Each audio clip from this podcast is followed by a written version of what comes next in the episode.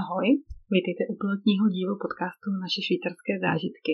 Jmenuji se Hanka a jsem máma tří dětí a autorkou stejnojmeného blogu Naše švýcarské zážitky, který najdete na adrese www.ourswissexperience.com.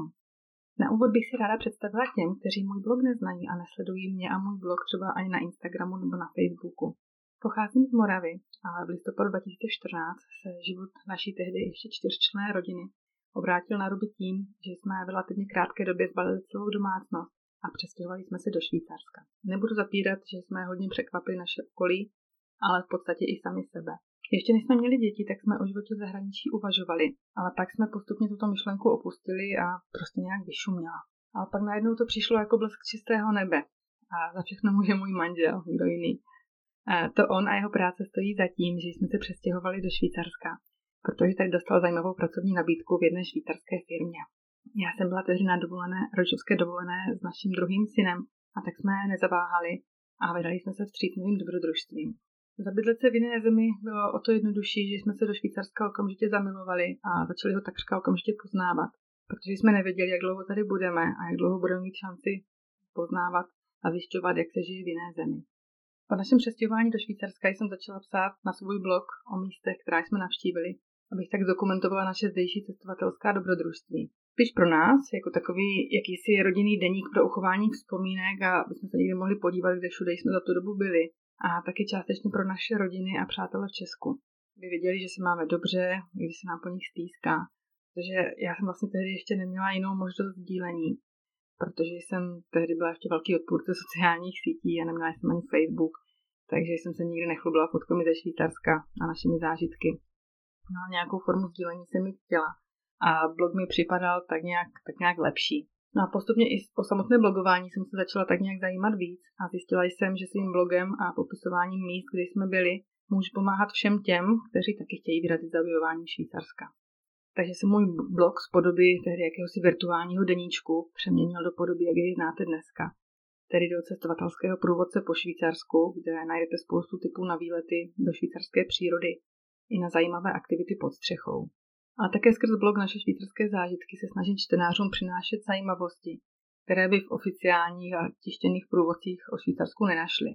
Třeba o různých kulturních a jazykových rozdílech a taky to, že realita všedního dne života v zahraničí není zase až tak růžová, jak se někdy z dálky může zdát. Já jsem svůj blogu začala nabalovat další věci. Třeba jsem blog postupně začala psát i v angličtině, abych ho rozšířila mezi další publikum a abych si procvičila Němčinu, tak jsem ho i před dvěma lety začala troufla si psát i v Němčině. No a proč jsem se teda vlastně vrhla na podcast?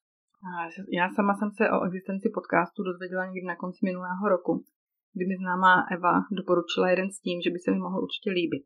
No a tak jsem se zaposlouchala při tvoření adventního věnce a poslouchat jsem od té doby nepřestala a začala jsem objevovat nové a nové podcasty. A stejně jako jsem byla před pár lety posedlá čtením různých blogů a nasáváním informací, teď jsem byla chycená do pasti podcastu, ale úplně. Já je poslouchám hlavně při rutinných činnostech, které si potřebuju nějak zpříjemnit, aby mi rychleji ubíhaly. Třeba při vaření nebo uklízení domácnosti, ale taky při běhání a tak. No a před pár měsíci mi začal hlavou vrtat červíček, jestli se taky není čas někam dál v té svojí tvorbě tvorbě obsahu neposunout a nevyzkoušet si něco nového, tedy psané slovo doplnit o tom mluvené. No, protože já to ráda mluvím a ráda bych sdílela ty zážitky nejenom psanou formou. No a taky jsem někde zaslechla, nebo se dočetla, že podcasty jsou trendem roku 2020. No a já jsem konečně zatoužila svést se na vlně trendu a nejen dohánět vlak, který mi už dávno ujel, jak to třeba bylo s blogováním nebo založením Facebooku a Instagramu. A tak jsem se vrhla na studium. A já totiž jsem typ člověka, který než s něčím začne, musí to mít dopředu co nejvíc informací. Opravdu nejsem ten typ, co jen tak bez hlavy do něčeho skočí, do něčeho střelí, aniž by tomu cokoliv věděla nebo si dopředu zjistil. Takže jsem četla různé články, na YouTube jsem si zjistila různá videa s návody, jak vytvořit podcast, co k tomu potřebuju za software a hardware. No, popravdě těch informací bylo tolik, že jsem si myslela, že s tou svojí ideou seknu ještě dřív, než se mi vůbec stačila zrealizovat. Nicméně jsem to nevzdala a rozhodla jsem se, že začnu. No a o čem ten můj podcast vlastně bude? O tom, co si přejí ti, co mě sledují. Já jsem totiž před časem a se svých sledujících na Instagramu přes Instastories ptala, co by chtěli, nebo o čem by chtěli, aby můj podcast byl. A nejčastější odpovědí bylo, že by moji sledující chtěli poslouchat o zajímavostech ze života ve Švýcarsku, o rozdílem mezi životem v Česku a ve Švýcarsku. No a já vám teda můžu slíbit, že přesně o tomhle můj podcast bude. A ještě k tomu určitě přihodím zážitky z našeho cestování a poznávání a objevování Švýcarska. Protože mou velkou inspirací jsou moje oblíbené pořady z dětství, jako byl třeba objektiv, toulavá kamera nebo zápisník zahraničních zpravodajů.